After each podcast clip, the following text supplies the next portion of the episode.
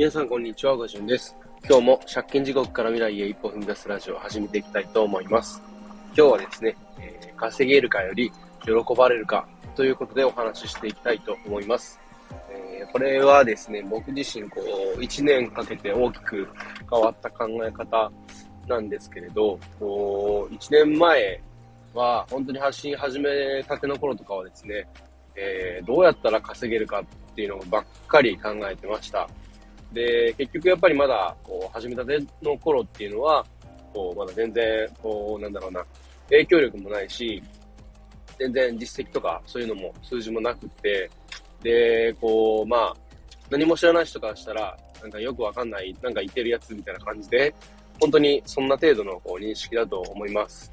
で、そんな中で、いくらこう、どう稼ごうかっていうのをひたすら考えても、やっぱりなかなか、こう、稼ぐってことに直結でするような、こう、何かこう行動っていうのはなかなか難しいんですよね。もちろんこう、なんだろうな、ウェブライターとか、えー、そういう、コナラとか、えっ、ー、と、なんだろう、えー、あと、なんだっけな、ランサーズか。ランサーズとか、そういったところそうで、えー、仕事を、えー、ウェブライターとか、えー、こう、ウェブデザイナーとか、そういった感じで、クライアントワークでお金を稼ぐっていうのは、えー、できるかもしれないんですけど、えー、ただ、やっぱそれを、ただ仕事としてこなすだけでは、結局継続案件につながらなかったりだとか、えー、思うように、えー、自分のこう予想していた以上に稼ぐことができなかったりとかってやっぱあるんですね。で、こう発信活動とかは特にそうで、なんかブログを書いて、こうアフィリエイト申請出して、で、アフィリエイトリンクを貼って、そこに誘導してとかでいろいろ考えるんですけど、もちろん、そうやって、えー、稼ぐこう、マネタイズの方法とかっていうのを考えるのは大事なんですけれど、でも、一番大事なのは、そこよりも、こう、どうしたら喜ばれるかっていう、えー、ことを考える、まあ、ことが大切なんじゃないかなっていうふうにも思います。で、まあ、特に今、えー、こう、お金が発生するとかどうとかっていうのは、こう、特に関係してはいないんですけれど、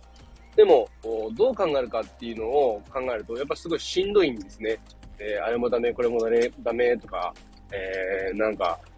なかなかこう、いい方法ないなとか、自分の成果はうまく出ないなとかっていう風に考えてしまって、どんどんどんどん苦しくなっていってしまう。で、逆に、こう、どう喜ばれ、どうしたら喜ばれるかみたいなのを考えていくとですね、自然と、こう、自分が、こう、されたら嬉しいこととかを考えて、実際にそれを行動に移していくんですね。で、例えば、その人の活動を応援したいなと思える人の活動をまあ、こう、宣伝とか拡散を手伝って、えー、応援するとか、まあ、そういうことすると喜ばれるんですね。当然僕自身が、例えば何かしらこう、なんか商品を売りに出すってなった時に、こう、なんだろう、自分を応援してくれる A さんみたいなのが現れて、で、えー、こう宣伝とか協力しますよっていう風で拡散してくれたら、やっぱり嬉しいですし、こう応援されてるって思うと、やっぱそれで頑張ろうっていう気持ちにもなれますよね。で、そういうのを、こう、いかに自分が他の人にしてあげられるかっていうのが、本当に大事なんじゃないかなっていうふうに思います。で、えー、こう、なんだろう。結局、こう、人のためって言いつつも、結局は自分自身のためなのかなっていうふうにも僕自身思ってるし、結局、人のためっていう行動は、こう回り回って、こう自分自身のためっていうふうに僕自身も結構思うところがあって、で、人のために何かをするっていうことは、こう、やっぱ喜ばれるじゃないですか。で、僕としてはですけど、その喜ばれる反応が見たくてやっているっていう部分もあるんですよね。なんかこう、ありがとうって言ってもらえるのが嬉しいから、その嬉しい瞬間のために頑張る、応援するみたいなとこもやっぱありますし、で、その中で、えー、もしかしたらこう、なんか何かしらの気づきだったりとか、え勉強になることがあったり、そういうのも全然ありますね。実際にこの1年間で、えー、ありました。で、楽になったってのも結構大きいんですけど、こう、何か稼げる方法を探すっていうのをひたすら考えてる時よりも、こう何か人が喜ぶことを考えて、えー、それをこう実際に行動して試してってやってった方が、結構こう、反応が出やすいというか、なんか、応援してありがとうございますっていう風に言われるとやっぱ自分自身気持ちいいじゃないですか。で、それをしていくことで、僕自身が、こう、自分の自己肯定感を上げることにもつながるし、で、えー、なんだろ